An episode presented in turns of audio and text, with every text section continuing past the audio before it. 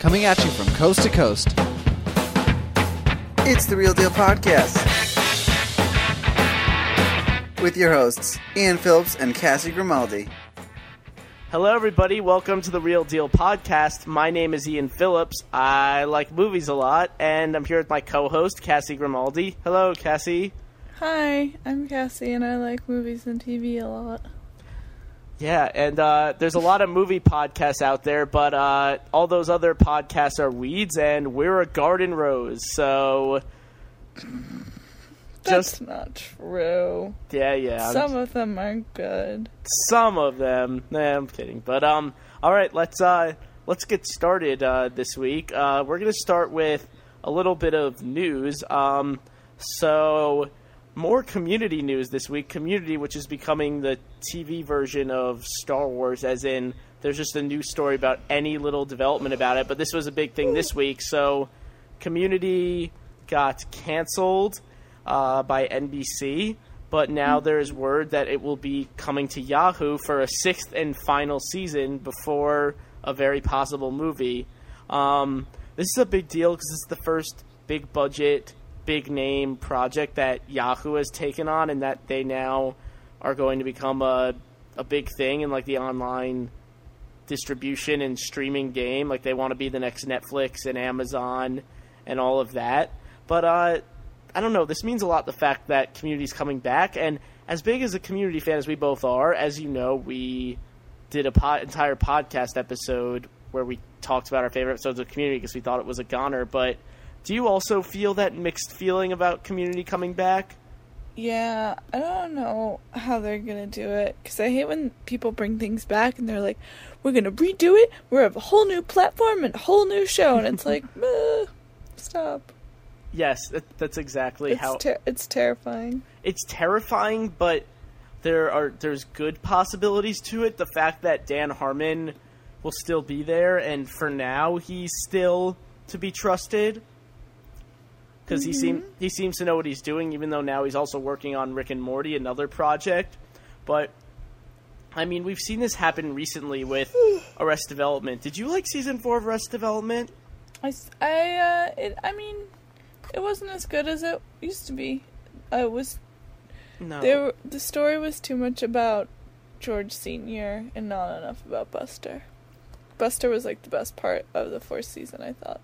of the first of the first three seasons. No, of the fourth of the new part, and He like, was- he was so sparse in it, and That's true, but when he was there, he was great. Maybe that's why he was great because they used him sparingly. yeah, maybe, but it wasn't strong as strong as it used to be. No, no, it was not as strong. It might get better on repeat viewings, but like I really did like this new season of Rest Development. I'm happy it was there.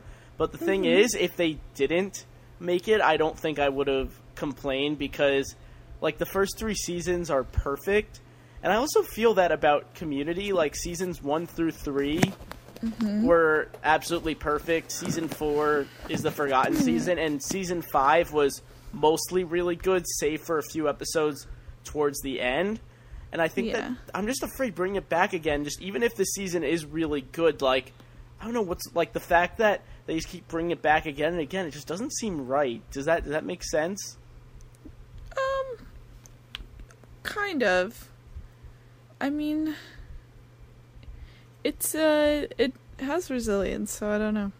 Yeah, It's interesting. yeah. But like, how would you feel if like a zombified version of Freaks and Geeks came back? Well, that wouldn't be good because they're all old now. Yes, that's true. They are all old, but like, I always have I have a very idealistic view of TV shows, and I like to think that all of my favorite ones will end exactly how I want them to. But that doesn't really happen that often. Like, mm-hmm. besides maybe the only time I really think of it happening just ending absolutely perfectly was Thirty Rock. Yeah, or Breaking Bad. Yeah, or Breaking Bad, but like I just want to think about all these. I wish, like I just, I wish The Simpsons would have ended during its prime, or that The Office might have ended during its prime. All these shows, but like, or that mm-hmm. that Community. I really want Community. Community was a show that was so good that deserved to just have this kind of like perfect conclusive ending, which season three kind of had. Yeah, I agree. And the season finale of this season wasn't too bad either. No, it wasn't. It, felt like it could have been a series finale because they've saved this. This is like what like the third time they've saved the school. Yeah. So I don't really know what they're going to do with this season, especially because there's no no Donald Glover, no Chevy Chase. They they did okay without them. Yeah. I just I don't know. It seems I'm I'm part part of me is still excited for it because it's always really cool to see what Dan Harmon is going to do next. Yeah. And we will no matter what we're going to watch it and we're probably going to podcast about it. Probably. Probably. All right, let's Unless uh, one of us dies. unless do you have any other thoughts on uh, the community news? Um, I'm nervous, but I'm excited.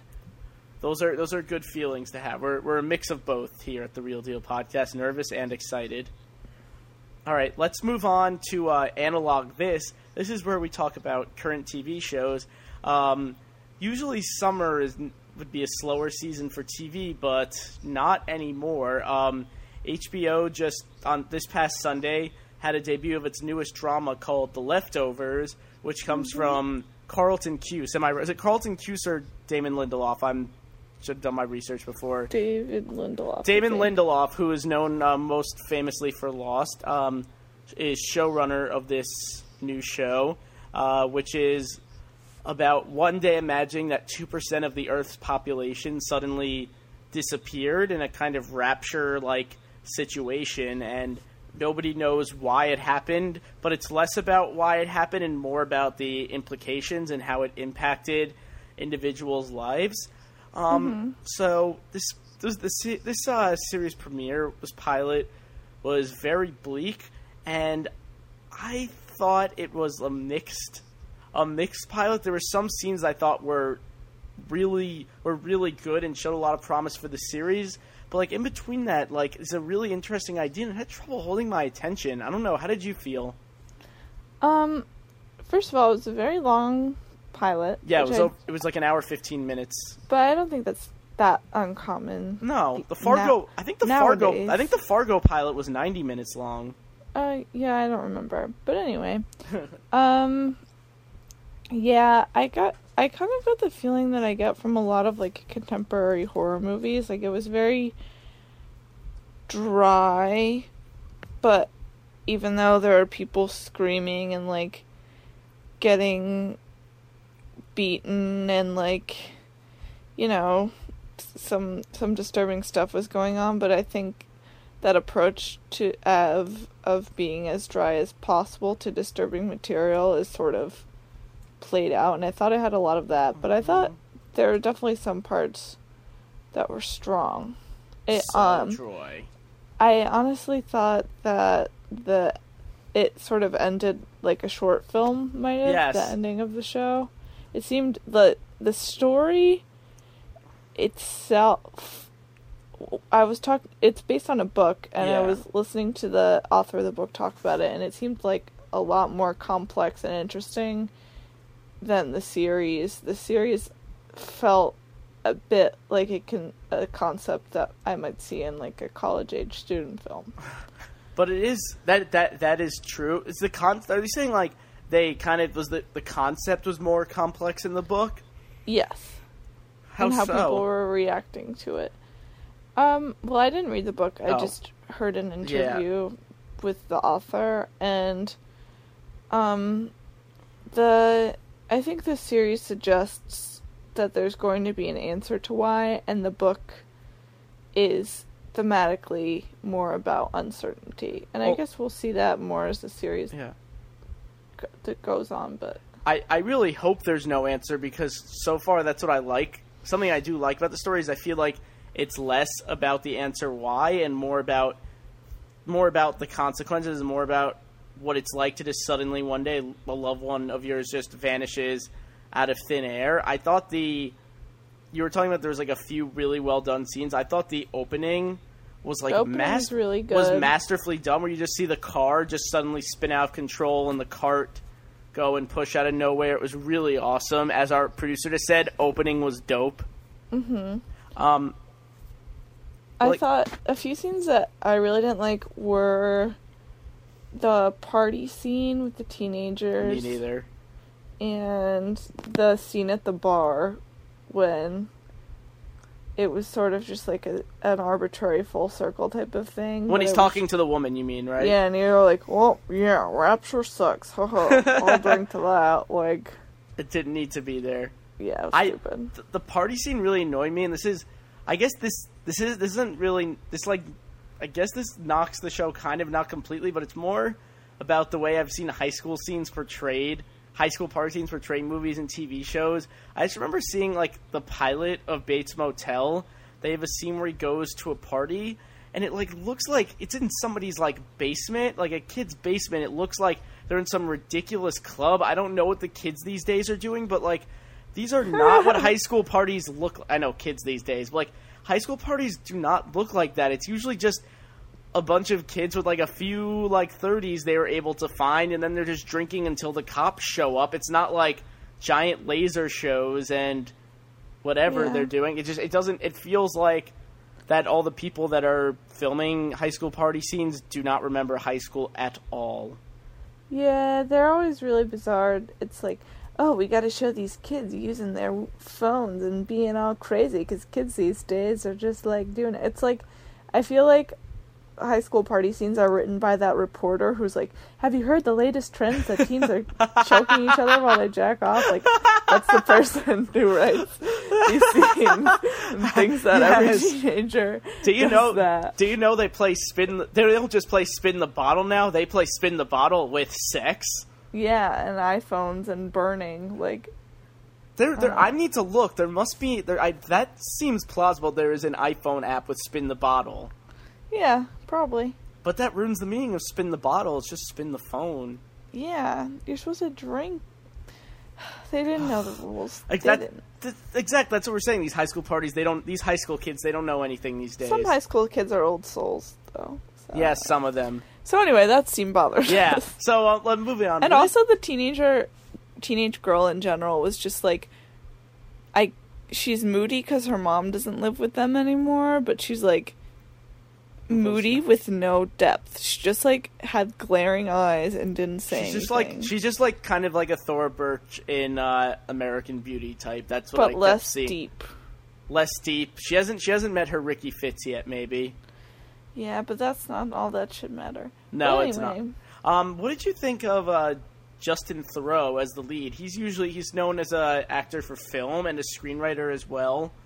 Yeah, I thought he was pretty good. He didn't. He was just like. He he didn't particularly stand out to me yet, but he, there's definitely No. potential for him to stand out. No, I Um, yeah I agree. he's just like typical. I think he was like Matthew Fox in the pilot of Lost. He was just Yeah. like that guy that stuff was happening to.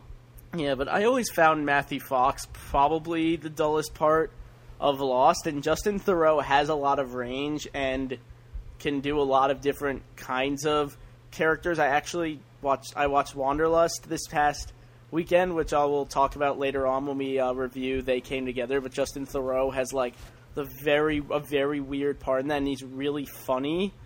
And like you know, when you see dramatic actors who can also when you see an actor who can be known for comedy do a dramatic role, like you sort of wish that they could bring that comedy into it, and he does not really at all.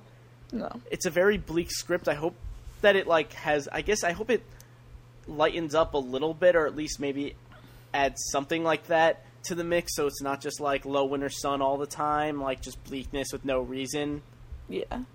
but I do really like the concept. And also, I'm not going to spoil the ending because the pilot just came out, so people should still have a chance to see it. But it has a really, it has a really good ending. Like you said, felt like a short film ending in a way. Yeah. But It, uh, it's like it was almost a hook, but not quite. But I just like the, I, I'll just say I like the idea that the ending produced is that like this world is com- like this world that they're in right now doesn't look that much different from the world we're used to, but it is different. Mm-hmm. So like you have to kind of it just it was like basically if this was a screenplay, like the end was that part of any screen was the part of that screen of the screenplay where they enter the new world and have to adapt to it. Even though it's been even though it's been it's kind of weird, it's been 3 years since everyone disappeared and yet he still doesn't seem to understand anything. Yeah. I mean, I don't know. I liked the one part I really did like was when they were going through which celebrities had disappeared. Oh yeah, do you remember? that was really funny. I remember uh, there was the Pope, uh, Gary Gary, Busey, Shaquille Bonnie O'Neal. Raitt. Shaquille O'Neal. Yeah, Do you remember? You don't remember any of the others?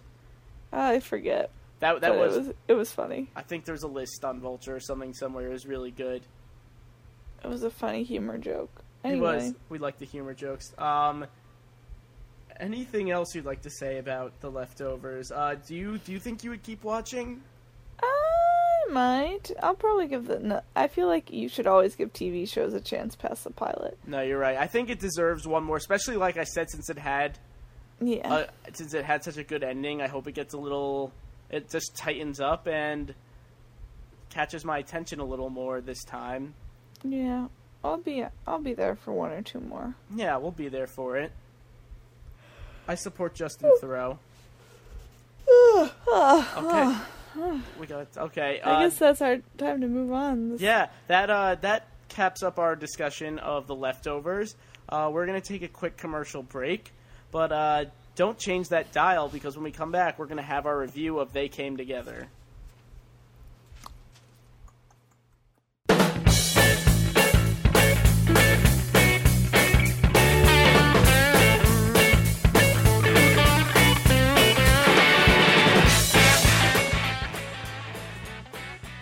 Welcome back to the Real Deal Podcast, everyone. It is time for Real Talk. This is when we review a new movie from this week. And this week we are going to review They Came Together, a new comedy that's out both in limited release and on demand. Uh, just a very brief plot summary because too much summary of this plot of this movie's plot would be pointless. So they came together is uh, a romantic comedy that's also making fun of romantic comedies, and Paul Rudd plays the lead named Joel, who is self-described as uh, vaguely Jewish, uh, but not too Jewish, and um, Amy Poehler plays Molly, who's the other romantic lead, who's kind of a klutz, and the two of them, well, they come together and fall in love. That's bas- that's basically all all you really need to know about the plot. Is that does that sound right? Yep, that's it. That's it. That's the thing. Now we were Cassie and I were especially excited for this because this is basically the whole crew from Wet Hot American Summer, The State, Stella, all these people. They all they came together and made a new comedy. And every time they make something, it's always really it's always very weird and unconventional and a lot of fun to watch. It's directed by David Wain and written by David Wain and Michael Showalter. Uh, Cassie and I are both big fans, but um, Cassie, what did you think of They Came Together? I loved it. I liked it a Right. lot. That's great. I'm happy to hear. I, I agree with you there. Um, what were you? I know you are somebody. You are more knowledgeable on romantic comedies than I am. Do you think that it was a good spoof of the genre? Um, yeah, I do. I do think that it's a thing that it was. Yes, that is a thing that it was. Correct. Um, it was a very, yes, it was a very interesting kind of spoof. It's, I don't know how to. There, I'm like still thinking. I love this movie, but I'm still not sure of how to describe it, and I feel like I need to see it a few more times before I give like a really accurate judgment of it. Yeah, I only watched it twice. You saw it twice. Yeah, but yes. How did it? Did it hold up on the second viewing? Um, yeah, I don't think I paid as close attention to it the second time I watched it. Okay, but, But like, yeah, it definitely held up. There was more things I noticed and more things I thought about for sure, that's good. which These I are, think is yeah. what's supposed to happen. Well, those are the best kind of comedies. Are the ones that you find more things that are funny the second time around. Because I can think of, I can like list and think of some comedies that um, the first time I saw them they were hilarious, and the second time I'm like, oh, there's nothing new here. Comedy's always about finding something new, and that's why movies like The Big Lebowski and oh, perfect to bring this up, Wet Hot American Summer uh, become cult classics because there's more and more to notice about them. And um, so they came together as a romantic comedy. It was it was very interestingly made. It's not the kind of spoof you would think of because it's self aware, but it also tries to be a romantic comedy. Mhm. Yeah. if you've if you've seen MacGruber, it's kind of that whole thing is like to kind of like spoof what you want to spoof by becoming it. Yeah. I don't. I've actually haven't seen MacGruber. You haven't? Oh, you're missing out on one of my favorite 90 minutes of comedy ever. Well, anyway, um, um, yeah, I think that it was really good, and I was listening to an interview with um Michael Showalter, and he was talking about how during test screenings, um, one of his anxieties based on the initial failed um I guess reception critical reception of Wet Hot Oh. was that he was afraid that not everybody was get, gonna get the jokes. And oops, drop something. But um, but I think that's an interesting fear because I think if you think about the structure of a comedy, there's certain jokes you want Yeah. everybody to get, but there's certain jokes that certain parts of the audience just aren't going to get. yes. I actually And- It's I think that you there are certain jokes that if you just if you haven't seen You've Got Mail yeah. that you just aren't going to get in They Came Together, but um I actually haven't seen You've Got Mail, so I'm not Okay. 100% sure which jokes and so they came you together. probably didn't get a lot of jokes, but that's okay and you still thought it was funny, so Yes. it's just interesting how that can be an anxiety. Yeah. Well, it's really funny because in uh, there's an interview David Wain did. It was on Script Notes, and um, they were actually talking about their test screenings. And so, just to fill everyone in, so what this movie does is like in between like their story of them falling in love is them in the future at dinner Sort of like telling the, the, story. Bride. Kind of, yeah, exactly. It's kind of like that. But the thing is, um, those scenes weren't originally there, and they found in early test screenings that people weren't really getting all the jokes. The jokes weren't landing, so they decided to maybe they decided they could try to add these uh, flash forwards in, and then they added them in, and all the jokes started landing because it's like it's weird because you have to you think it's a bad thing that they have to explain that this is a this is a corny romantic comedy like to your face but it really does help because i think it would have seemed like this very weird I- i don't think it would have i would have gotten the jokes if they didn't do those but i think it really does work better Yeah, i I just I, agree. I don't know. I mean, I can't say if it worked better or not because I didn't see seen the yeah original. But, but i also heard um a while ago when mike Birbiglia was doing press for uh, sleepwalk with me he had a similar problem in that he was originally going to have scenes in his movie where he looked at the camera like Ferris Bueller and said, "Here's what happened. Here's what's happening right now." And then he decided to change it and make it in the future, and him saying, "Here's what happened," and then showing what happened. For some reason, that put the audience at ease. yeah, I just find I don't know why that that seems to work so well for comedy. It's kind of like I feel like in the way those characters are like the audience, like they have Bill Hader and Ellie Kemper are at dinner with them, and it's like they're the audience reacting to this kind of almost implausible romantic story. yeah. But at the same time, it's almost they're sort of themselves are a parody Yeah. of the audience reaction. Yes, that's true. Everything is a parody of something in this. There's a lot. There's la- this thing. It has layers. It's like an onion. It's like Shrek. Yeah, and I also think that the it it's not a malicious parody either. No, I, it's loving. I think they uh they say they keep saying over and over that they love romantic comedies and their Yeah. favorite movies are romantic comedies. and that's what it's one of those things where you watch it and you feel like they watched. Um, they've watched so many romantic comedies, and that's why they know it so well. Yeah, exactly. So like they wouldn't have. I think most movie parodies, if you think of it, even the ones that seem malicious, malicious, they come out of love. Yeah, I Like- agree. Like Blazing Saddles was basically Mel Brooks loved westerns, but it was him trying to point out the things that westerns did wrong. But he'd seen so many of them, and that's why he did it so perfectly.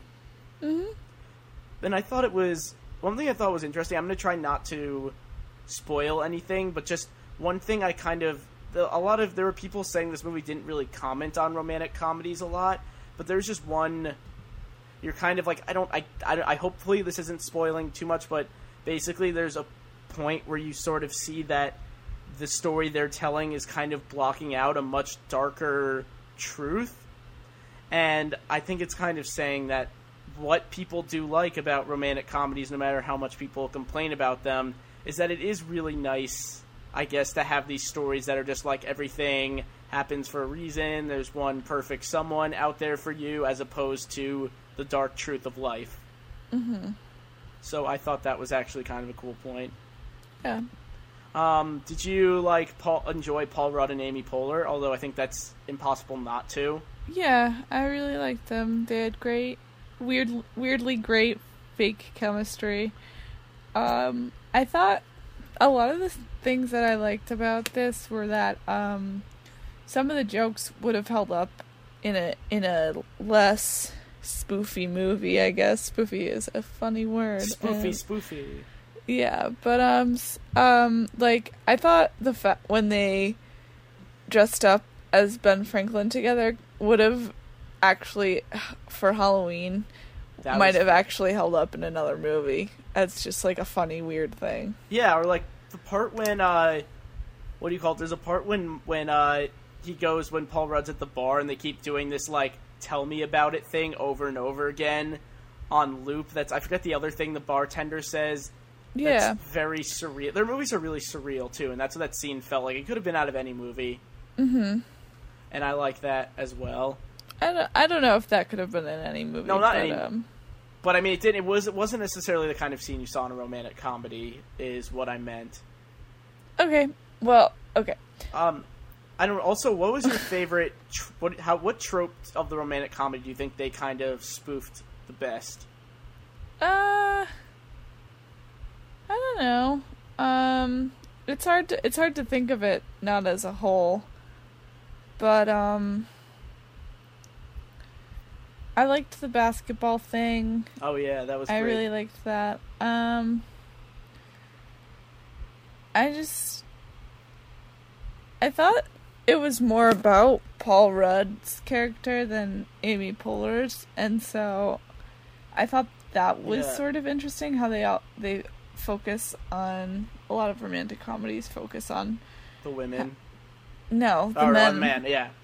I f- but so I thought that might have been purposeful or not, but uh yeah. I don't know. That's possible. I feel like it was more him telling the story than her.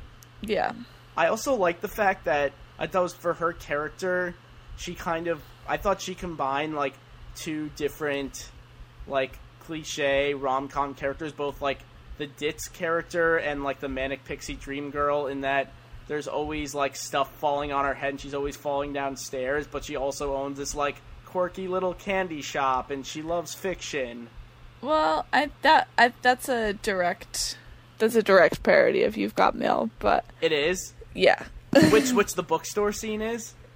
Um no, in You've Got Mail, um this is silly that I have to explain this No, to you. go explain it, but please. um um in You've Got Mail the point is that the Meg Ryan's character owns a bookstore and Tom Hanks' character owns like a big Barnes and Noble type Oh my- bookstore. It's the exact so it's the exact same thing because Paul Rudd's in the movie. Paul Rudd, Amy Poehler's character owns a tiny candy shop, and Paul Rudd's character works for a giant candy company that wants to run her out of business. Yep. So that's that's the plot right there, basically. Yep. So yeah, it's this weird mishmash. Uh, something I want to bring into this is I don't normally like talk about other critics' reviews. Honestly, I try not to read other critics' reviews, which sounds weird because I write a lot of reviews, but I don't I don't want other things necessarily factor my opinion. But the uh, the movies of like the Wet Hot American Summer Crew, which as I will call them, have always had a very like love hate relationship with the press. Starting with Wet Hot American Summer, which came out in 2001 and was a critical and box office bomb, and then over the years, like started gaining a really good reputation as people watched it more. And today, it's like considered a cult classic and like a it's a great it's a whole it's it's one of my favorite comedies.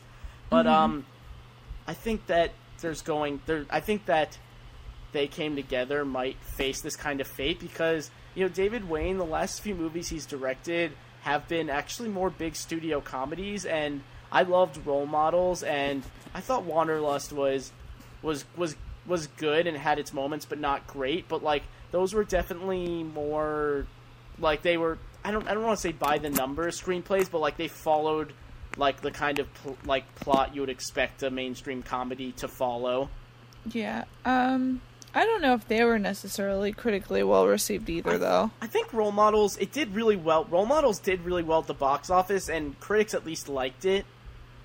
I think it was it was a big hit in theaters when it came out. I can remember that. I remember seeing it in a totally packed theater and seeing it again in theaters because I enjoyed it so much. But um, I know yeah, Wanderlust was not a big hit with critics though. But um, I wanted to just go back and share. First, I want to share one review from Wet Hot American Summer when it first came out, which is from Roger Ebert, who is obviously he's like the best critic that ever lived, but he was wrong a lot of times. You might not know that. And he gave Wet Hot American Summer one star out of four when it came out. And he like wrote this really scathing review of it and he said it to the tune the review of to the tune of Hello Muddah, Hello Faddah. I'll link to it in the description because it's something he was probably really proud of when he wrote and it seems like it'd be really creative, but he's just wrong about all of it mm-hmm. And you go and look at some of the reviews. I've been I was reading through some of the reviews of They Came Together. I know you got to see some of them too that were less than good. One I saw was from Ann Hornaday, who mm-hmm. might have an she has an infamous reputation around these parts because she kind of accused the movie Neighbors as well as Seth Rogen of inspiring that a shooter that happened recently, which was a really stupid opinion that she was just doing for clickbait. But it was her review as uh, as long uh, as well as Linda Holmes's in NPR, and they were kind of saying all these things that what they thought was wrong with the movie, but were the exact point of the movie. Yeah. But I don't want to say that like all these critics are bad for criticizing a movie by David Wain because it seems like a lot of his movies get a better reputation in the future. And like who knows, they they might be right. This movie might not have this movie might not have as good a reputation as Wet Hot American Summer. But like, is it possible that their movies are kind of just critic proof? Um I don't know. I think I think that um with movies that are sort of parodies, there's a sort of expectation of them to be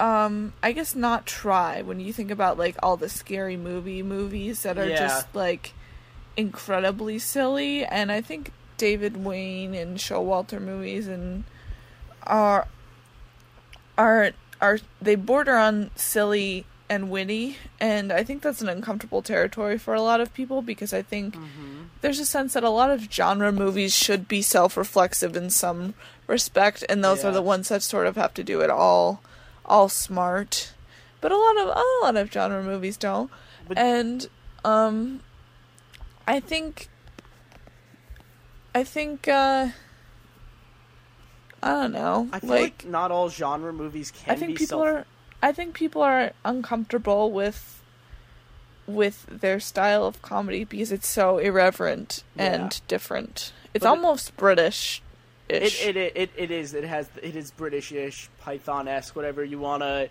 call it. I think that they also just like we talked about before. Their comedy usually like it. There's so much going on in it, and that like it you or it's it's so subtle that it really does reward repeat viewings. So just mm-hmm. seeing it once when it first comes out is often not enough.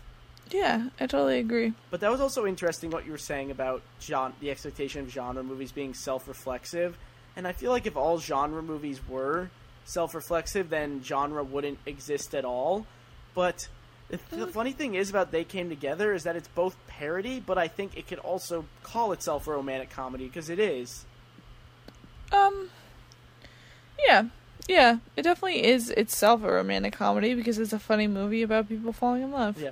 One of the things that David Wain had said he wanted to accomplish with this movie was to make a like just to make a typical romantic comedy, but make a romantic a really bad romantic comedy. So they were trying to make an intentionally bad movie here, which I don't normally like because I don't like the whole Sharknado thing of like trying to be bad, but this is a different kind of trying to be bad. I don't I don't know how to describe it yet. I need to watch it a few more times.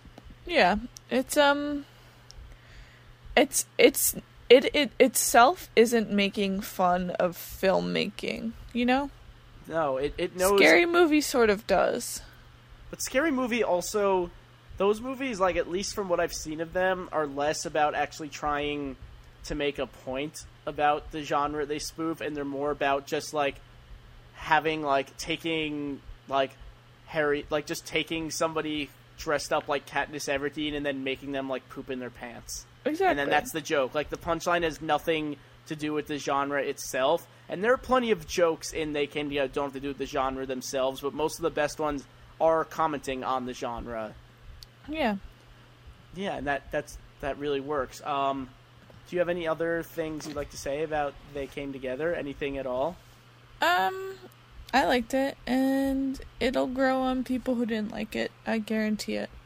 I liked it too, and also I will say that Chris Meloni keep doing comedies, not just Law and Order. Nothing wrong with Law and Order, but you're also really good in comedies. Is he even on Law and Order anymore? What'd you say? Is he even on Law and Order anymore? um, I don't know if he is anymore. I feel like I can I never keep. I can never. I can never keep track of what's a new and what's an old Law and Order because I've only seen Law and Order in reruns. I don't even know when it airs on NBC. Law and Order's fascinating. We- We'll have to do a lot. On Wednesday nights. Wednesday nights. I don't know if he's still on or not. We should do a separate Law and Order episode one day because Law and Order is interesting, and I mean that in a good way. Mayhaps, mayhaps. Yes, mayhaps. Okay, so if you want to see They Came Together, which I think you should, because it's better than Transformers, um, you can get it. It's um, currently in uh, select theaters right now, but will hopefully be expanding soon. But if you don't feel like waiting, you can just watch it from the comfort of your own home. It's on demand. Okay. Yeah. Yeah. That wraps up our the future, everyone. That wraps up our review of They Came Together. Uh, don't turn that dial because we'll be right back.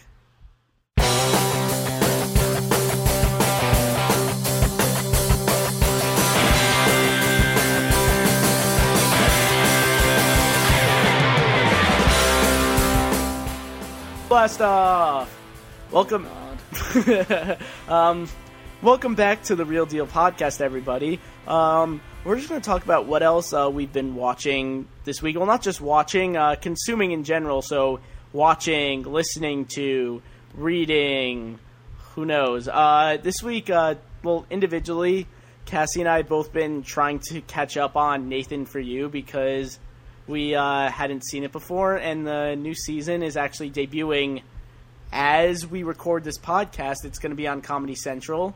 Um, I've gotten to see the first five episodes, and it is real. It is an. It is a really. It is a really good show, but it's not like any comedy show that's on TV right now, which I say about almost every show on Comedy Central right now, except for Tosh.0, because they have a really interesting lineup of shows right now. Um, how much of Nathan for you have you watched? We watched a few episodes. A I few. don't um I don't know how far I am because it was on autoplay and I was just let Jesus take the wheel on that one. Let Otto take the wheel. Um, so Nathan for you basically is about this guy named Nathan Fielder, who's a mild mannered Canadian with a business school degree who decides to go and help out businesses with these ideas that like sometimes struggling businesses and he helps he gives them ideas that kind of sound like terrible ideas but some of them actually work and so the show's kind of a mix of sketch comedy and reality and it's really hard to know where the line is drawn yeah. and he does It's some funny. it's it's really funny. He has this very dry sense of humor, and it's like really hard to even know when he's delivering jokes. He never smiles, Nathan Fielder. No, he does not do He's that. very. You know who he reminds me of a little bit? Who? Dan Mintz. Oh yeah, a little bit. He just like has that like he just like he's very monotone, and it works really well for the style of comedy. Mm-hmm. But it's just a very cool show idea, and it like kind of messes with the idea of reality shows and all those shows that are about helping struggling businesses and improving people's lives because he actually there's something he does some pretty terrible things to people. I don't did you watch the one yet where he helps with the gas station rebate? No, I didn't watch that one. He just I'll just say briefly he tries he t- tells this one gas station one way to improve business is to have a to give people a rebate, but the uh, twist is that you can only file for the rebate if you take the rebate and hike to the top of this really tall mountain and put it into a mailbox. And Oh his his reasoning is that oh like nobody's gonna file for the rebate and they'll just pay for the gas. But it turns out that like a lot of people actually want the rebate. So the episode completely changes gears and it's him hiking up a mountain with all these crazy desperate people. And it's like very weird what it turns into. I won't say much more as i think it's something that you should watch because it's one of the oddest half hours of comedy i've ever seen. It's but so a- funny. but in a really Um, My favorite one was the pig saves goat. If you um I, I know about it, and I remember it actually happening in the news because it was one of those stories that he did that, like, actually went viral, and it turned out to be promotion for the show as well. yeah, it's so funny. And Wait, he can- also he's also the guy behind the whole dumb Starbucks thing. Yeah, if you don't know about that, you should look it up. Yeah, it's funny. It's we- it's just very it's just like it's kind of mind-boggling. to Think about how much it blends, like fiction and reality. You don't really know which is which. Yes. So you should- great. Yeah, so you should check out Nathan for you. Season two is starting now. I'm gonna try and catch up. I don't think it matters where you start, but I'm OCD about TV shows and like to watch them all. Okay, so now we're at that part where uh, we end the show by asking a question. So this week we were talking a lot about the the David Wain's comedies, which sometimes like a lot of it might go over your head when you first watch it, but the more you watch is like sometimes if you watch the movie again and again, um, they get a lot better. So our question of the week is this week is what's a movie you didn't really like the first time you saw it, but kind of improved on you after repeat viewings? Um, my movie is Pacific Rim, which mm-hmm. a lot of people were crazy about, and for about a year I didn't understand, and I got in fights with people over it. I just thought it was kind of cheesy, and I thought like it had this one really big monster fight that happened like halfway through, and that it peaked too early. And then I watched it again, and actually I found all those things made the movie awesome. Like it was kind of intentionally corny, but in a really genuine way. And what really made me appreciate it was seeing Godzilla and realizing how dull that was as a monster movie. And then it was so refreshing to watch Pacific Rim, a monster movie that actually delivers exactly what it's promising. That's what it is. It says this is a movie where robots punch mo- monsters in the face, and that's what it is. So now I'm a Pacific Rim fan, and I will totally buy a kaiju action figure if I could find one. I'm Um, sure Yeah, there's uh, a place on the internet for that. Yeah, they're very they're very expensive right now. They might be rare, but I've been going to a local uh, DVD rental store and they have a little kaiju toy. I don't know if it's on display or not, but I'm really thinking about uh, taking that big next step and asking them if I could buy it. Wow. Well, uh, good luck with that big decision. Thank you. I know it's it's a lot on my mind right now. But uh, Cassie, what's a movie you saw the first time and uh, didn't really like, but it grew on you on repeat viewings? Um, this is gonna sound weird, but Bridesmaids. Huh? How I come? didn't. I don't know. I just like didn't. The first time I watched it, I was just like, meh, it's okay. And then, the more I watched it, the more I liked it, and the more quotable it became, and just, I feel like that's, I feel like that's a totally b- bizarre point of view to have on that No, movie no, because not at- so No. well liked. I think I saw. so is Pacific I think Rim, I was um, just saw too much information on it Yeah, that that happens. beforehand. No, that can that's especially bad for comedy. I remember before Funny People came out, like seeing they kept like posting all these clips from it and so much information, and that kind of killed it for me. I think for Neighbors, I also saw a lot of information before I saw it, and now that's why I try to shun shun the press stuff before I see a movie that I really really want to see. Yeah, I think I was just like underwhelmed when I saw it at first, but now I love it a lot. Because there's no more hype. yeah, Yeah, that, that that's an interesting point of view. Did you think it was like too long at all when you first saw it? Because that's one thing that people complain about a lot is that it is very long for a comedy. It's prob- yeah, so it's you prob- mean Bridesmaids? yeah, bridesmaids. I'm just curious. Is that something that bothered you at all? Is it just maybe the hype? It might have. I don't know. I think I've blocked out a lot of that time in my life, but um, I think prob- probably. I don't know. Yeah. Either way, um, glad you're a Bridesmaids fan now. I happen to be. I actually know a lot of people that are Bridesmaids haters, and I don't understand it. I think Bridesmaids is great. Actually, I was just talking to our producer Nick before, and he said he's not a fan. Uh, Ugh. He's Well, not. we're Nick, not. uh, you can uh, jump in a lake. Yeah, exactly, Nick. Just go uh, jump in a lake, or go drive your car in a lake, Michael Scott style. Jump in a lake, you meathead. Which is a quote from They Came Together. Yes, that is a quote from They Came Together. I just realized that. Like I said, I need to watch it again because I want to quote it like crazy. But oh, one more question to the question: What made you watch Bridesmaids again? Because it's really hard when you see a movie that you're just mad about to find any reason to watch it again. Was there something that motivated you to see it again? I got it for Christmas on DVD. Oh, Yeah. I got it. And like I said, for me with Pacific Rim, it's because of Godzilla. Yeah. Um, okay, everybody. Well, if you want to answer that question, tell us some of the movies you hated the first time and uh, that you thought got better second time around. Uh, send an email to us at ian I-N, at reeldealblog.com. And uh, if we like your answers, uh, we'll put them on the show. And if we don't like your answers, then tough luck, kid. Yeah, sorry. anyway, so uh, that concludes this week's episode of the Reel Deal Podcast. Uh, Cassie, where can we find you this week? Follow me on Twitter and Google me on the internet. I'm writing things and yeah, that is what I'm doing. So follow me on Twitter at Cassie Grimaldi, C A S S I E. Great. Um, and as always, you could find me at reeldealblog.com, R E E L dealblog.com, and uh, you could find my full review of They Came Together and uh, lots of other reviews and all the old podcast episodes. Uh, you should also uh, find the Reel Deal podcast on iTunes and hit subscribe. And I'll try not to annoy you about that anymore. But yeah, that's the that's the end of our show right now. Thank you so much for listening, everyone.